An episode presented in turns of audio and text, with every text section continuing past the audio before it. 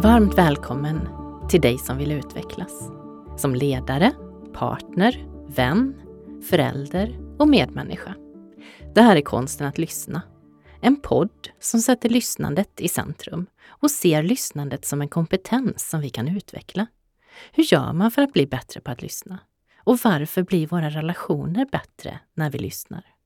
Jag heter Annika Tilléus och tillsammans med spännande människor som verkligen kan konsten att lyssna utforskar jag lyssnandets olika delar.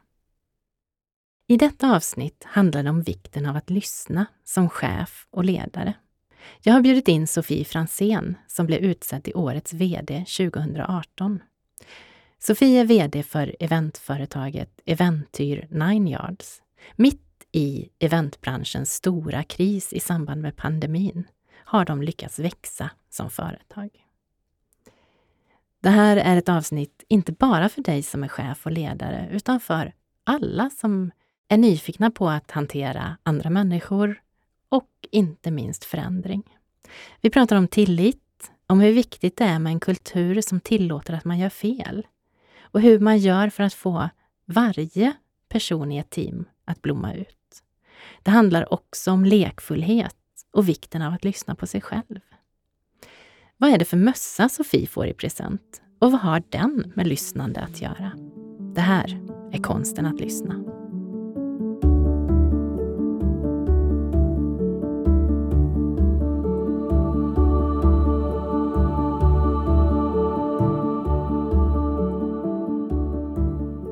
Innan vi börjar så har jag en ritual. Jag har en eh, poddbön som jag vill läsa.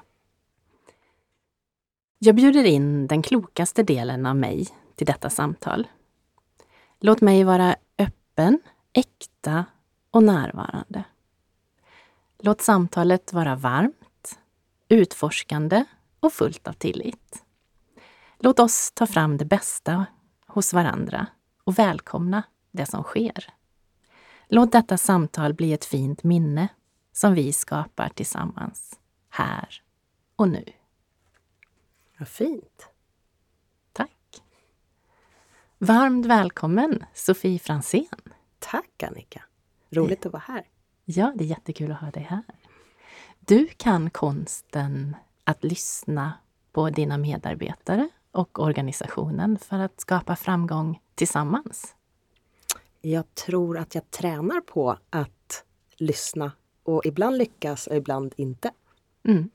Det är nog så lite för oss alla tror jag. Vi är inte ständigt där. Vad är det som utmärker er organisation? Åh, våran organisation Eventyr, Eventyr Nine Yards heter vi idag. Um, jag skulle säga att vi är en energirik, ett energirikt gäng som har höga ambitioner och som har väldigt roligt tillsammans och tillsammans med våra kunder och leverantörer.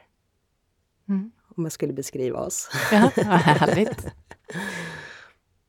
Nu har vi ju i två år levt i en pandemi. Och att vara verksam i eventbranschen när det här slog till, hur var det? Det var ju eh, Eh, Ehm, det kom ju som i ett slag. Även om man hade hört att det var någonting på gång så gick det så otroligt snabbt. Vi hade väldigt många bokningar med våra kunder. Vi hjälper ju till med olika typer av events. Och eh, helt plötsligt började telefonerna ringa och kunderna ville liksom, vad, hur ska vi göra? Hur ska vi lösa vår kommunikation? Kan vi boka av? Hur kan vi göra? Så, och vi var väldigt snabba med att hjälpa våra kunder att boka om saker, att hitta andra kanaler för deras kommunikation. Så att, eh, och där hela organisationen liksom blev på tårna. Det blev verkligen så att man nästan kunde ta på stämningen och vi hjälptes åt att liksom ändra, förändra vårt företag väldigt, väldigt snabbt. Så att där och då så liksom, vi gick in i någon sån handlingsmood. Eh, och där var vi ett bra tag men lyckades liksom styra om skutan eh, på ett väldigt fint sätt. Och verkligen tillsammans hela gänget. Vad tror du var grunden till att ni klarade den utmaningen? Jag tror att vi har ju en lång historik. Vi har varit i kriser tidigare. Eh, vi startade bolaget 95 och eh, 2001 när IT-bubblan sprack, då hade vi 90% av våra kunder inom det segmentet. Där och då fick vi väldigt snabbt ställa om vår organisation från att vara som en ordermottagning till att istället börja sälja, ringa kunder, söka upp kunder. Och det var en jättestor förändringsresa för oss den lärde oss en hel del. När det här hände så var vi på något sätt, vi hade liksom, och såklart har det varit andra bumps on the road under de här 25-26 åren. Jag tror att vi hade, liksom, vi hade en beredskap på att ställa om, vi var snabba, vi förstod att nu måste vi agera för att rädda vårt företag. Eh, och vi hade också en tillit till varandra. Det blev som, eh, hur många var vi då? Säg att vi kanske var 30 32 personer, något sånt där.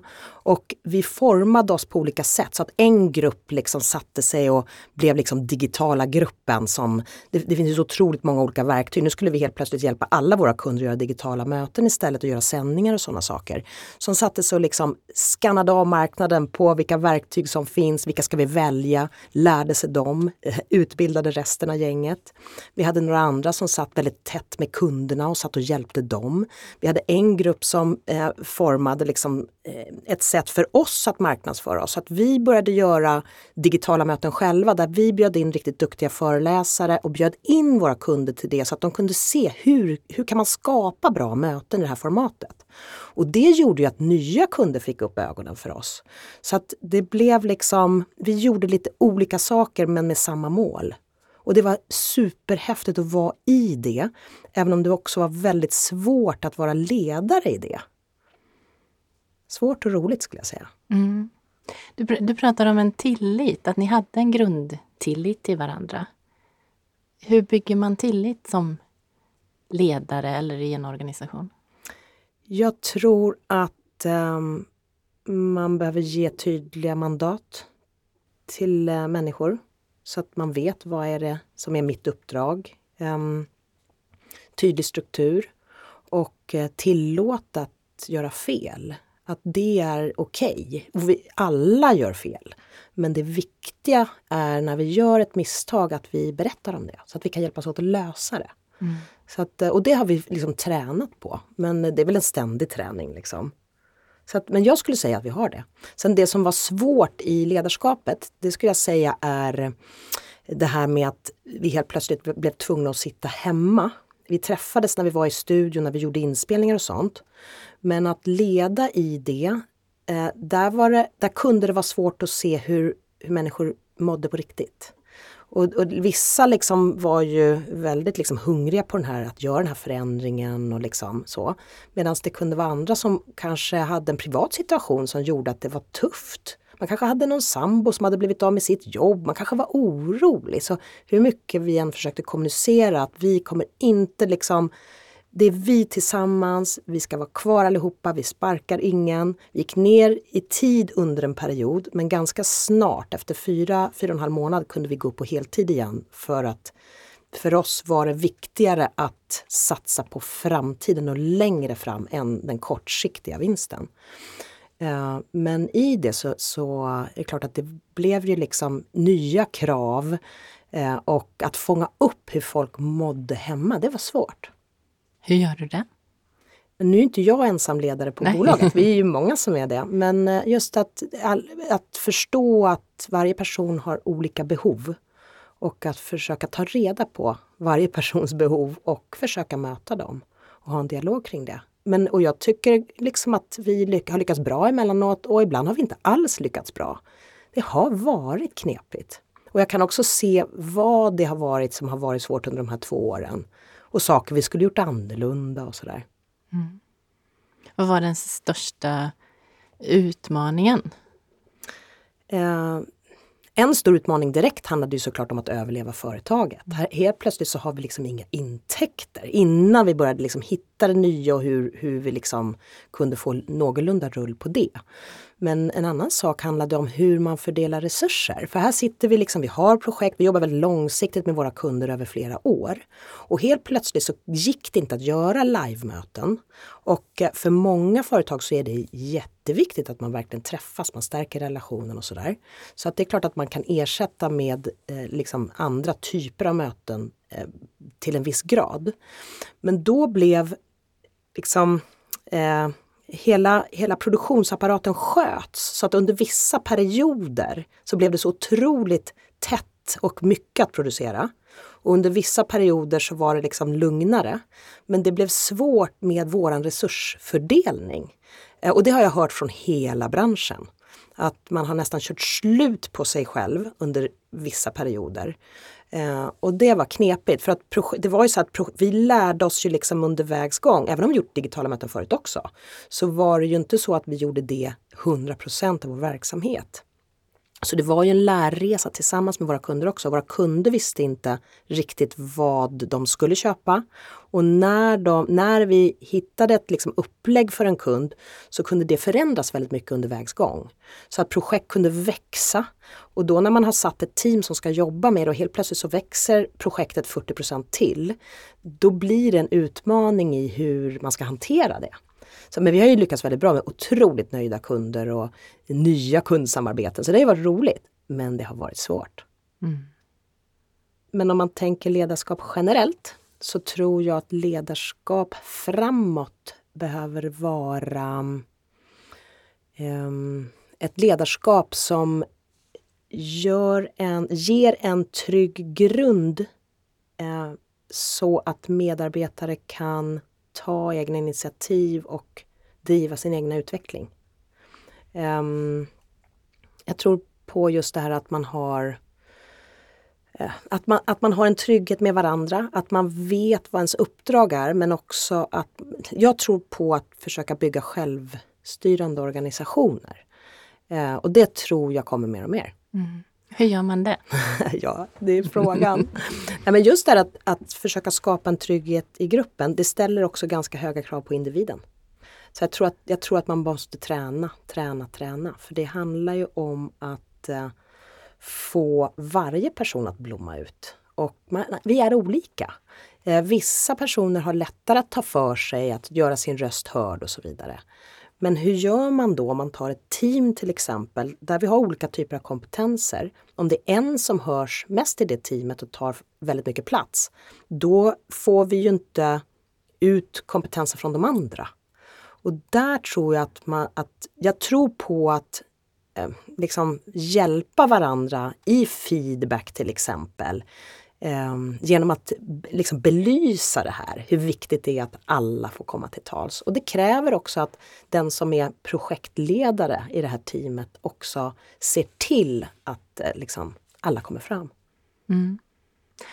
Det finns ju otroligt mycket forskning på vad som händer när alla kommer till tals. Jag tänker bland annat på Googles Project Aristotle där de ville forska på välfungerande team. Vad är det som gör ett att vissa team jobbar riktigt bra tillsammans och att de trivs. Där stoppar de in hur mycket data som helst, jobbade i flera år. Och det, de hade hypoteser om att ju mer vi tycker om varann eller ju mer lika vi är. Men det var inte det. Eller om vi umgås på fritiden. Utan det de kom fram till som var starkt förknippat med att ha välfungerande team, det är att man känner den här psykologiska säkerheten där du har pratat om tillit och trygghet. Och att det som drev dem, det var två saker som är tätt förknippade med att lyssna. Och det är det här med att se till att alla kommer till tals, att vi turas om och prata och fångar upp allas kompetens. Men också att vi visar väldigt, väldigt tydligt att vi lyssnar på varann. Att vi respekterar det någon annan säger. Vi behöver inte hålla med. Men vi måste vara där och visa att vi lyssnar när någon kommer till tals. Mm. Och du, du pratade tidigare om att, att ge mandat. Eh, jag har mött i många organisationer och, och, har egen erfarenhet av att man säger att ja, men du har ansvar för det här. Mm. Men där man själv upplever att ja, men jag har ju inte mandatet. Mm. Och att det många gånger blir en konflikt. Ja men du har ansvar för Mm. upphandlingen av det här. Ja men får jag fatta beslut? Mm. Nej. Verkligen. Jag var med om en sån situation igår. Med vår finska, vi, vi, vi, sitter ju, vi har ju liksom verksamhet i Finland nu också och då satt vi och pratade, vi har ett eh, väldigt ambitiöst hållbarhetsprojekt. Och då så hade vi ett möte och så var den finska hållbarhetschefen med och hon behövde göra en förändring i deras system. Eh, och den finska vdn sitter med och han tyckte att det här är ju ditt ansvar, det är ju bara att göra det. Men hon hade ju stött på patrull för hon ägde inte mandatet över systemet. Och så att jag liksom var tvungen att reda ut det här, men vänta nu, det här är en mandatfråga. Du som vd behöver bara hjälpa till med just den delen, sen kan hon driva det här vidare. Så att eh, ja, absolut, visst kan det vara så. Uh, och där handlar det också mycket om vilka förväntningar man har på varann. Absolut. Vad lägger jag in i det här uppdraget? Mm. Både som den som tar emot uppdraget och den som ger ett uppdrag. Verkligen. Och, och att när man då ger ett uppdrag att ta reda på att den som tar emot det, hur har den förstått uppdraget? Där tror jag att kan man lägga lite mer tid där så tror jag att man sparar väldigt mycket tid i slutändan. Och hur gör man? Har du några tips? Man kan ju till exempel eh, ställa frågan när man väl har gått igenom så här, det här är saker, så att man då kontrollerar hur tolkar du det här? Hur, hur, hur ser du det här? Att ehm, få den andra att berätta.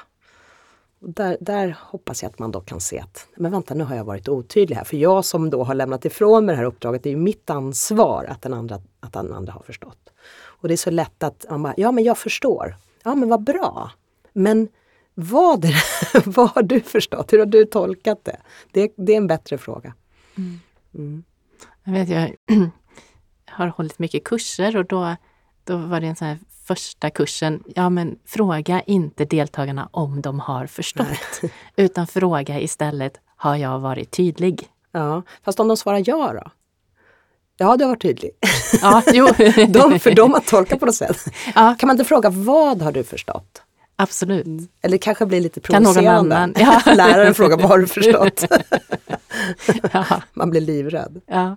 Men, men att som den som delar ut ett uppdrag Mm. i alla fall ta på sig ansvaret för tydligheten. Ja, Inte att, har du förstått? nej. Fast jag kan säga att jag har alltid trott att jag har varit tydlig. Men jag har varit tydlig utifrån hur jag själv vill ha informationen förpackad. Och den tror jag är vanlig, att vi kommunicerar som vi själva är. Men man behöver ju vara lite nyfiken på mottagaren. Man behöver ställa lite frågor och liksom vara verkligen nyfiken på hur den personen har uppfattat saker. För då kommer, kan det komma fram en helt annan bild. Och då, liksom, då är det mindre risk för att liksom, de här missförstånden ska skapa problem framåt. Jag tror det är vanligt att vi, vi liksom som ledare så är vi snabba med att dela ut saker eller liksom eller till och med när vi ser så här att ah, men där är, det någonting jag borde ta i men jag har inte tid just nu. Det är de sakerna som växer till stora snöbollar på sikt. Så att var, lägga lite mer tid initialt tror jag skapar tid framåt. Bra tips. Och då kanske inte den här risken att man blir en chef som styr över detaljer och vill veta och återrapportera hela tiden. Nej, verkligen. För det är ju många som upplever ett problem från båda håll. Mm. Som chef att man vill säkerställa att man har informationen och, och också som medarbetare att man känner att nej, nu står den här personen över axeln på mig. Ja. Jag, jag känner inte att jag är betrodd. Nej, verkligen. Och eh, jag var med om det i ett projekt jag gjorde på SVT och då var det så att jag, jag tillsatte ett nytt team i det projektet. Och då var det två av de här personerna satte mig som CC på, på sina mejl. Och det blev ju hur mycket mejl som helst. Jag ville ju inte ha CC från dem. De hade, liksom, varje person hade sitt ansvarsområde. Och, um, så att det där var, blev jag så nyfiken på för jag hade inte varit med om det till den graden tidigare. Och då, då sa, för, var jag tvungen att ta ett möte och förklara så att jag har fullt förtroende för att du kan liksom leda det arbetet som du är ansvarig för. Eh, du behöver inte sätta mig som CC, jag vill inte kontrollera vad du gör, men jag finns här. Behöver du mig så kom till mig. Sätt ett direkt mejl till mig då eller, eller kom fram till mig eller ring mig. Det får du göra när du vill.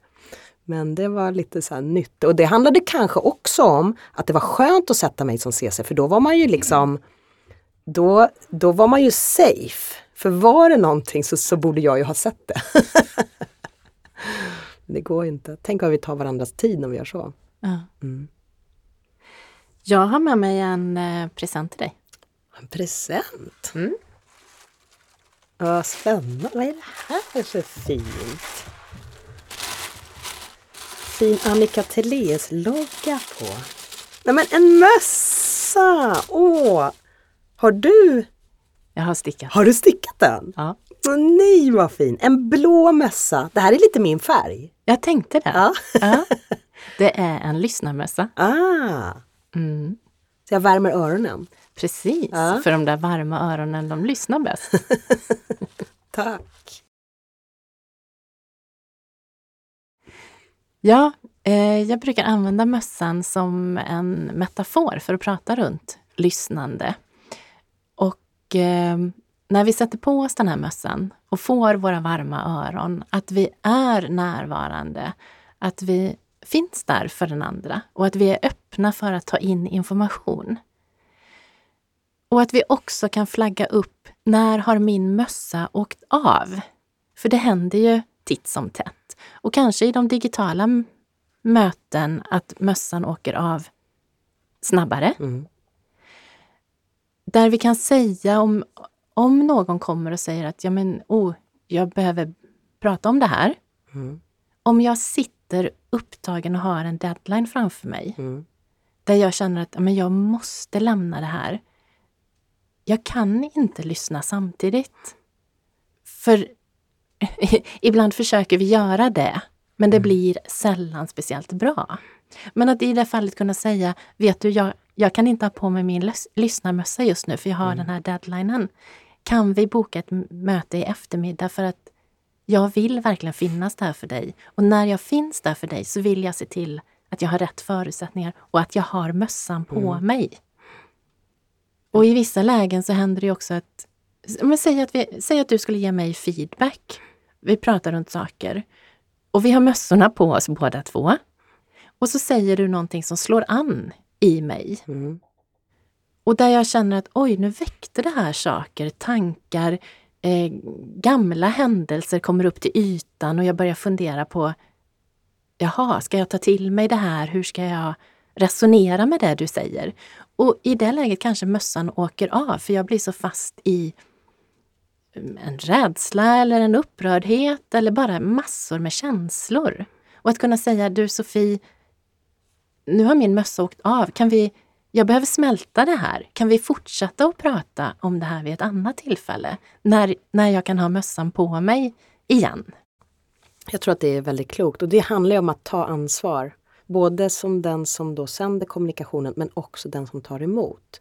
Kan vi göra det till en större grad, då tror jag att de här samtalen leder till någonting mycket bättre. Så att det, ifall det är någonting som du och jag har jobbat ihop och det är någonting som jag har känt, jag måste ta upp det här med Annika för det här funkar inte för mig. Då behöver jag ju checka med dig och berätta att jag har någonting som jag skulle behöva prata med dig om. När passar det dig att vi gör det? För då får du bestämma när du kan vara i ditt bästa jag. Uh, och den, uh, vi försöker träna på den. mm. Ja, det är bra. Jag tror att det här med om, om man har ett, just som en mössa, som en metafor, att ha någonting att prata runt. Mm. Att ha ett gemensamt språk, att men jag kan inte ta emot mer nu. Och, och att det handlar inte om sättet du har sagt det på, informationen du kommer med, utan det handlar om att nu har det hänt någonting hos mig. Min mössa har åkt Mm. av. Och ofta om vi är stressade, om det händer mycket, Mm. Så har vi svår, betydligt svårare att ha mössan på. Och även i förändring. Verkligen. Hur lyssnar vi i förändring? Hur håller vi oss öppna? Jag tror att vi är olika där. Mm. Ehm, och vissa är ju mer laddade på förändring, kanske längtar efter förändring. Medan andra tycker det är väldigt läskigt. Och det gäller ju att få med hela gruppen i det. Ehm, så att, ehm, och det handlar ju om information. Även informera när man inte har information. Att, att man inte har information. Men lyfta mm. det som man tänker att det här har jag förstått det, fråge, frågetecknen i gruppen. Liksom. Um, ja, jag tror väldigt mycket på att, att involvera. Uh, men att också vara tydlig med vem som har ansvaret. Så det får inte vara liksom att alla ska ha ansvaret för en sak, det går ju inte. Utan en tydlighet, men att involvera så att man känner att man är med på tåget. Men det var som den här, jag hörde en historia om när, när eh, datorn gjorde intrång i de här skrivmaskinshallarna. Där det fanns, framförallt var det kvinnor som satt och skrev saker. Liksom. Och eh, när chefen då kom och, och förklarade att nu, nu är det förändring, nu ska vi byta ut, det här gäller inte längre utan det här är mycket bättre. Och de som då inte var så förändringsbenägna blev ju livrädda. Många som slutade, enormt många som slutade. Men hade man paketerat kommunikationen på ett annat sätt som hade mött den, den typen så, eh, och liksom förklarat att det här är sa egentligen samma sak. Det är samma tangentbord, liksom texten, det blir, det blir liksom, men det finns några förbättringar i det. Att man hade paketerat det på ett annat sätt kanske hade gjort att fler hade varit öppna för det. Mm. Mm. Ja, och vi faller i det där hela tiden. Att vi kanske utgår från oss själva. Ja. Jo, det här verkar ju jättekul. Ja. här kliver jag ner. Ja, ja, ja, ja. Måste alla följa med på mitt sätt? Ja, ja, ja. ja men det gör jag också. Mm. Absolut. Ja. Vad är ledarskap för dig? Ledarskap för mig är att ge rätt förutsättningar för andra att vi tillsammans ska nå ett mål. Eh, att skapa en tydlighet, att skapa någon form av struktur, att få med sig gruppen att vilja någonstans. Eh, men var och en måste hitta sitt, sin vilja. Jag som ledare kan inte hitta motivationen åt någon annan. Den tror jag man måste hitta själv. Eh, men att måla upp vart vi ska. Sen, sen brukar jag försöka låta gruppen vara med om hur vi ska ta oss någonstans. Um, så att som ledare så eh, är jag ansvarig för att ge rätt förutsättningar för andra att eh, göra sitt liksom, jobb och hitta sin liksom, väg framåt i det. Mm. Du blev ju utsedd till Årets VD 2018. Det. Och det var en jättefin motivering på det som bland annat lyfter fram just din förmåga att se varje individ för att, och att hjälpa den personen att hitta sin motivation. Mm. Ja, men, och, ja, ja, den var jättefin. Men jag tänker att eh, eh, jag tror att man, behöv, man får inte vara för rädd för att det kan vara personer som kanske väljer att gå en annan väg. Och att lyfta upp det. Att liksom, du väljer själv och du väljer egentligen liksom varje dag eller varje, varje år liksom när du går in i att vilja vara kvar. Uh, så att um, uh, Men jag tror ju också att det är viktigt att lyssna på både individen och gruppen och, och, mäta saker. Vi gör ju liksom personalundersökningar och där kan vi ju se när någonting avviker. Då blir det lättare också att agera på det. Uh, så det är ju också ett sätt att lyssna så att um, Ja, jag, jag, tror jag är bra på att lyssna ibland men ibland är jag inte alls bra på att lyssna. Och det är väl det du pratar om, att man, man är inne, man har ett fokus, man har liksom sitt arbete. Uh, och jag tror att du, det, det, som du är inne på, att vara tydlig där med att just nu så har jag inte möjlighet att ta det här samtalet. Det tror jag är en jättebra råd. Ja, för, för många gånger så upplever vi ju när någon inte är där. Mm. Om man har ett samtal på distans mm. och man hör att någon knappar på ja. tangenterna mm. samtidigt. Så är ju inte mm. min omedelbara tanke att oh, jag tror att den här personen transkriberar vad jag säger. Utan att det pågår någonting annat samtidigt. Mm. Verkligen. Och det kan vi ju eh, ana oss till när mm. någon inte är närvarande. Mm. Absolut. Nej men absolut. Ja. Jag kan, när jag hade startat bolaget för liksom 25 år sedan där och när vi började liksom ha möjlighet att anställa. Då eh, var det någon som skulle sluta. Då tog jag det som att det var någon som gjorde slut. Att det liksom, nu är det, det var så deppigt. Eh, men sen så har jag liksom under åren förstått att det är ju fantastiskt att kunna vara liksom en språngbräda för människor att liksom lära sig någonting och sen gå vidare till någonting annat och hitta sitt kall. Så att jag ser det ju inte alls så längre. Jag har ju flera stycken som faktiskt har, för jag har många som har varit väldigt länge hos oss. Jag har, den längsta har nog varit så 21 år. Ja. eh, och, eh, men jag har ju personer som har eh, liksom valt att sluta och sen har ringt och frågat om de får komma tillbaka. Och det är också fint. Du har fått prova något annat och kommer in med lite andra infallsvinklar. Uh, gräset kanske inte var grönare där borta. Nej, eller att man har tagit en nödvändig mm. omväg. Absolut, kan vara så bra. Uh.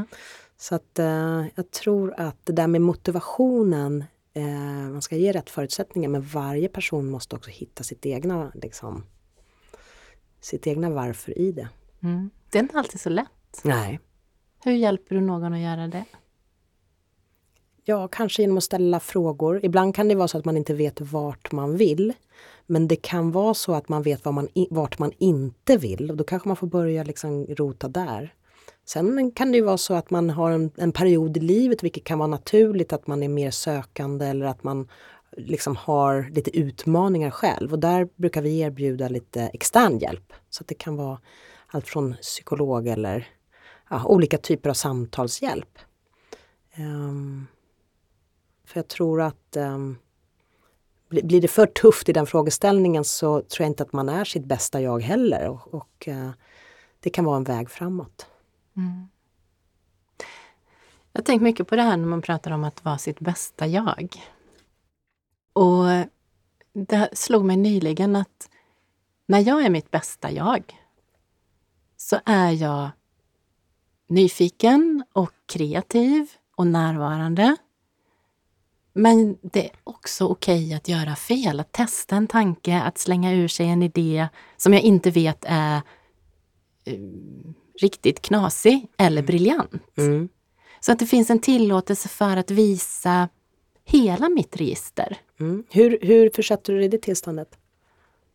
För mig beror det nog mycket på vilken tillit jag har till människorna runt mig. Ja. Så att när du är där så är det människor runt dig? Ja, vilken bra fråga. Ja men faktiskt, eh, det är nog så jag har tänkt på frågeställningen. Mm. Jag har inte tänkt på det när jag är med mig själv. Mm. Vågar jag slänga ur mig en idé när jag är själv? Ja, det vågar jag. har jag tillit till mig själv? Ja, jag kan tror du, det. Jag kan, kan ta om det är knasigt. Kan du då se om den idén är bra eller dålig? Um, jag kan nog ha en känsla. När jag fick den här idén om att ha en poddbön i mm. början på podden mm. så kände jag att ja, men jag skulle vilja ha en incheckning. Mm. Och ordet bön kändes lite knasigt. Mm. Eh, och vem ber jag till? Ja. Men ändå så fanns det någonting där som jag kände att det här be behöver jag utforska. Mm. Och sen testade jag den på andra för att se, ja men hur, vad tycker du? Är mm. den vansinnig mm. eller briljant? Ja. Eller någonstans däremellan. Just det. Mm. mm. Hur gör du för att veta om du har en bra idé? Jag, eh, jag tror nog att jag bollar den med andra. Ja.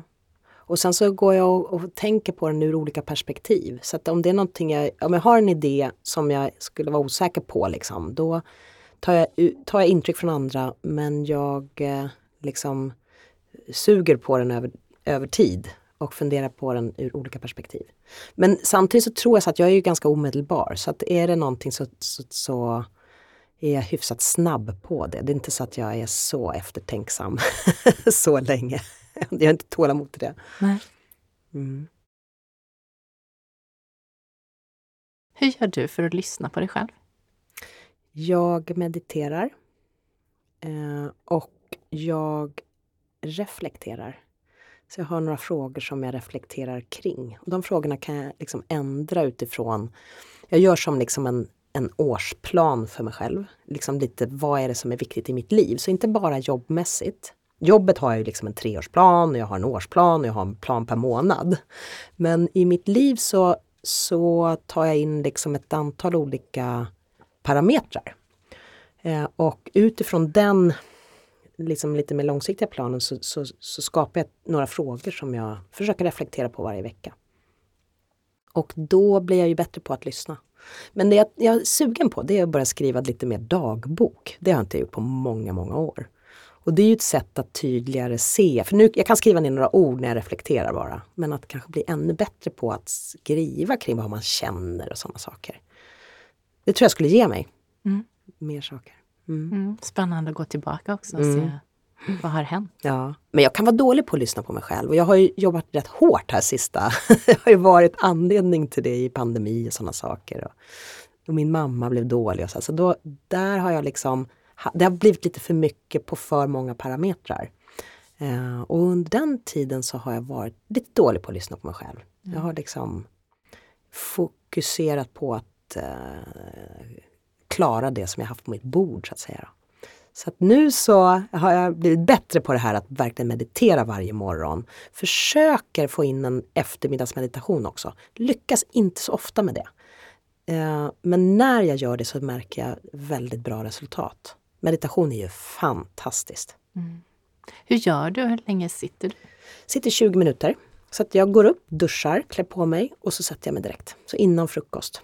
Eh, och jag kör ju transcendental meditation. Men man kan ju ta vilken som passar en. Den behöver man ju gå en utbildning för att göra för att det är, du ska ha ett eget mantra och det är en liten procedur för det där. Men för mig, den passar bra just nu. Så att uh, morgon, morgonrutinen sitter. Uh, speciellt vardagar. Helger kan det vara lite knepigare för då kanske man sover lite längre och sen är man lite för hungrig och du vet så. uh, men den där att sätta sig också på eftermiddagen, det är den jag tror som skulle ge mig störst effekt. Men det jag märker när jag mediterar det är att jag får ett bättre fokus, jag blir bättre på att prioritera. Ehm, jag ser vad som är viktigt och inte. Eh, så att jag tror att den stunden ger en större effektivitet till hela dagen. Mm. Mm. Mm, fantastiskt jag, trä jag, tränar på att lyssna på mig själv. Jag är inte långt ifrån fulländad där kan jag säga. Mm. Du har ju en ehm, en stor lekfullhet i din personlighet, mm. som jag uppfattar det. Ja, det får jag nog säga. Ja. Hur kommer den till nytta i ditt ledarskap? eh, när vi var färre, nu är vi ju nästan 70 personer, i och med att vi både är Venture Nine Yards idag. Eh, när vi var färre, kanske säga att vi var mellan 15-20 personer på bolaget, då kunde jag liksom hyfsat ofta dra in lekfullheten i vardagen. Så. Eh, jag försöker göra det fortfarande när vi ska ha liksom kick-off eller när vi samlas allihopa. Eh, och jag tror så att när man, när man jobbar väldigt fokuserat och det är en stressig dag, eh, då, är, då är det lätt att man hamnar i det där tunnelseendet. Men kan man bryta upp det med någonting knasigt, då tror jag att liksom, eh, man, det är lättare att vara här och nu. Uh, men jag tvingar ju liksom min, mina kompisar att leka. Och jag kanske väljer polare också som tycker det är kul. Men det kan ju vara allt från att busringa. Hur kul är inte det? Uh, uh, nej, men det gör vi lite då och då. eller att, ehm, som på kontoret, vi, vi liksom typ lekte sardinen. Alltså du vet, en gömmer sig, alla ska leta. Eh, nej men, och, liksom, och, det är inte så att man kanske gör det en timme, utan det kan vara fem minuter. Eh, jag tror också att när man leker tillsammans, gör bort sig tillsammans, då sänker man garden. Eh, och man, eh, det blir lättare att eh, gå till en, en kollega och säga du jag behöver hjälp eller du har gjort ett misstag. För du har sett den där personen stå och göra en piruett på isen när vi försöker åka konståkning eller liksom, man har sänkt garden, man har visat sig själv mer. För jag tror inte på att vara liksom för viktig och för liksom, eh, vad ska jag säga, pretentiös. Utan jag tror på att, le att leka skapar en kreativitet, det skapar en närhet till andra och den ger så mycket mm. för oss. Mm. Så mer lek. Mer lek. Ja. Och att gå från lek till konflikter, det kanske är långsökt, men eh, hur gör vi för att undvika konflikter eller för att hantera konflikter? Mm. Och vad är en konflikt? Nu ställer jag massor med frågor på ja, en gång här. Ja. Um, jag tror ju det här just på det här att, att träna på att ge varandra feedback ofta, då behöver inte det bli stora konflikter. Ju mer vi vågar ta det när det är i sin linda, att det är någonting jag upplever och utforska det tillsammans med personen det handlar om. Eh, det tror jag är lösningen. Eh, och när vi inte vågar det, utan vi tänker jag gör det sen, jag har inte tid just nu, då är risken att det blir mycket större. Och då behöver vi ju verkligen ta i det Eh, och um, där, eh, där kan det ju vara så att man behöver liksom komma med samtalsstöd och att reda ut saker tillsammans med en tredje part. Det är väldigt sällan som det har varit så hos oss, men det har hänt. Eh, och ehm, eh, Men kan man ta sig igenom det så kan det bli fantastiskt fint. Då kan man ju verkligen hitta ett bra samarbete framåt där man har lärt känna varandra bättre. För ofta handlar det om att man har olika infallsvinklar till saker. Man har tolkat någonting. Eh, och uh, där, behöv, där kan det behövas hjälp att sätta sättas ord på saker. Men det är som, jag har ju en, eh, jag har en mentor som heter Neo Morton, han är helt fantastisk. Och eh, vi bestämde när vi gick ihop med Tapaus i Finland eh, en annan kultur, ett annat land, ett annat sätt att göra saker på. Så är ju risken att vi skulle, det skulle kunna bli sam, missförstånd mellan mig och den finska vdn. Och vi tillsammans gör ju nu nordisk resa, så vi har ju väldigt ambitiösa planer framåt. Så vi har bestämt att en gång i månaden träffas vi tillsammans med Neo som, som eh, hjälper oss att utforska varandras tolkningar av saker, alltså vår, varandras känslor, våra egna känslor. Eh, och det har hjälpt oss så mycket. Så jag tror att vi, det hade nog varit en risk att vi hade varit oense om en hel del saker om vi inte hade liksom mött dem där och då direkt. Wow, det är som parterapi för ja, VDR. verkligen, verkligen. Och eh, Timo i Finland, han var ju liksom eh, lite eh, var, han var inte helt bekväm med det. För det, det, här gjorde vi första gången innan jag valde liksom att Eh, tacka ja till hans idé om att vi skulle göra den här resan ihop. Mm. Eh, och, eh, så att vi, vi hade ett första samtal när vi satt med Ni, jag tror så här en och en halv, två timmar tillsammans för att lära känna varandra och prata om rädslor, prata om drivkrafter eh, och liksom, ja men att utforska det. Och det var ett väldigt fint första möte och då sa Timo det första han sa att jag är lite rädd för det här. Jag har aldrig gjort ett sånt här samtal förut och Neo sitter där med långt hår och liksom typ klänning liksom. och det blev så fint och då bestämde vi att det här fortsätter vi med. Så att, eh, och det, det, kan jag rekommendera. Att ta hjälp emellanåt. För att det är så lätt att man fastnar i sitt egna och, och så liksom eh, låser man sig i det. Men det går inte med, med en tredje part som ställer rätt frågor. Han ger aldrig oss lösningarna, men han ställer frågorna. Oväntade frågor. Till exempel, eh, han bad oss här, jag vill att ni berättar för varandra vad ni uppskattar hos varandra.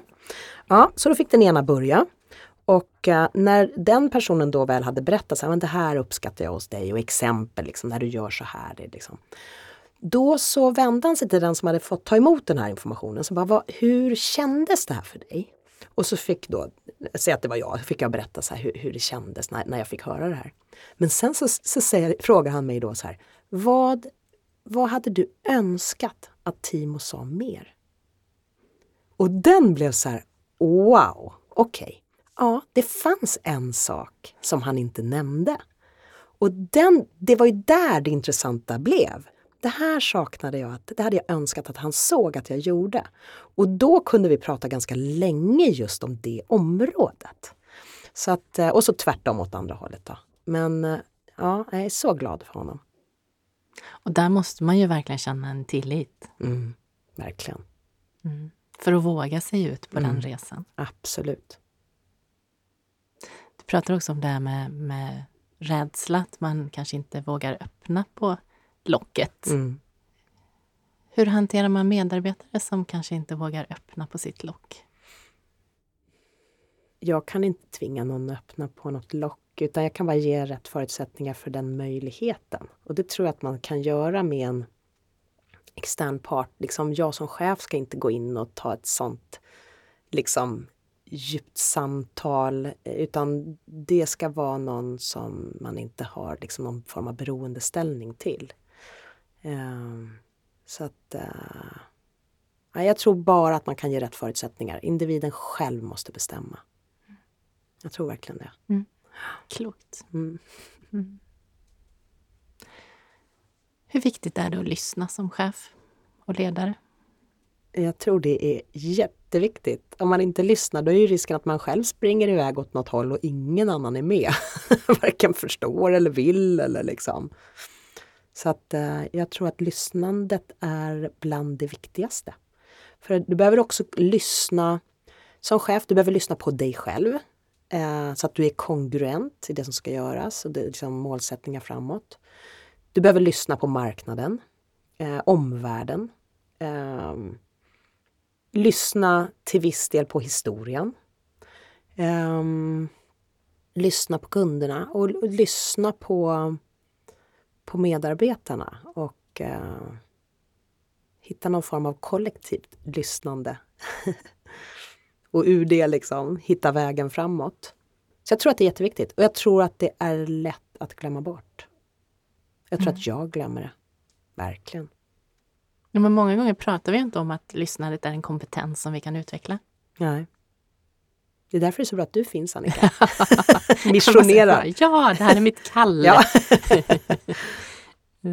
att sprida lyssnandet. Ja. Mm. Jag har en uppmaning till alla lyssnare. Mm. Om att eh, lägga märke till hur lyssnar ni på varandra i grupper som du ingår i?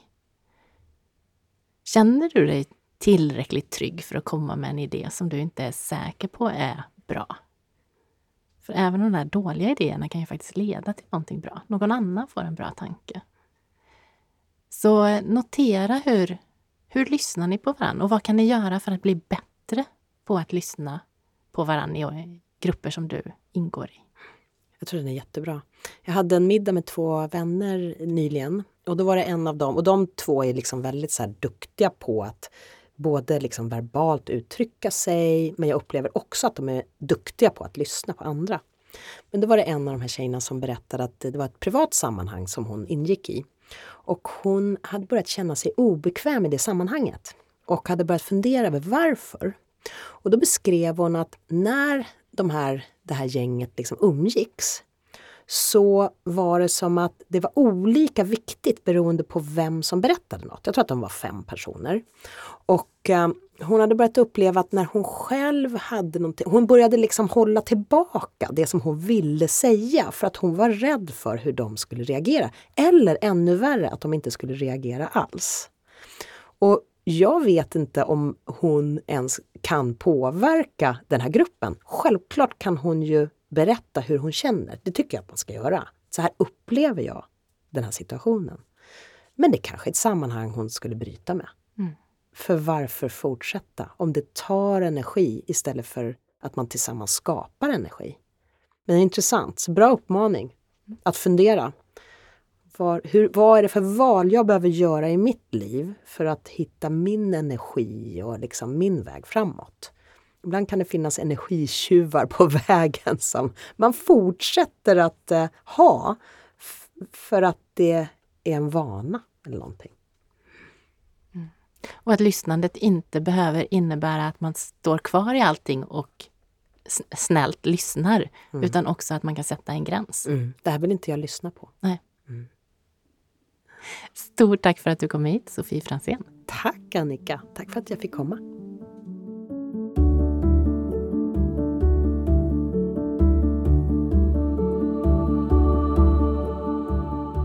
Sofie och jag pratade om psykologisk säkerhet, om vad som får medlemmarna i ett team att trivas och om vikten av att alla kommer till tals. Sofie delade med sig av hur meditation hjälper henne att vara en bra ledare och tipsade om att ta hjälp av en tredje part i en arbetsrelation för att utveckla relationen. Vi pratade om utmaningar, självstyrande organisationer och hur man bygger upp tillit i en grupp. Vi utforskade också hur vi får idéer och om hur vi vet att de är bra. Jag berörde särskilt av hur Sofie ändrat syn på medarbetare som går vidare. Vad önskar du att din kollega partner hade sagt?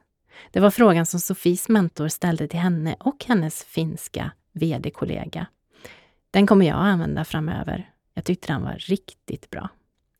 Jag hade gärna haft Sofie som chef och är väldigt glad över att ha henne som gäst i podden.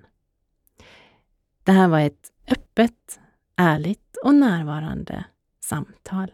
Tack för ett fint minne. Konsten att lyssna finns både som bok och podd och görs tillsammans med Bazar förlag. Alla avsnitt i säsong 1 finns i Podplay-appen och på podplay.se. Självklart helt gratis. För att alla ska kunna lyssna finns avsnitten även textade på konstenatlyssna.se. Vill du ha bonusmaterial och diskutera avsnitten så gå med i Facebookgruppen Konsten att lyssna. Om du gillar podden och vill att fler ska bli bättre på att lyssna så kan du hjälpa till genom att betygsätta podden och dela avsnitten. Tack för att du har lyssnat!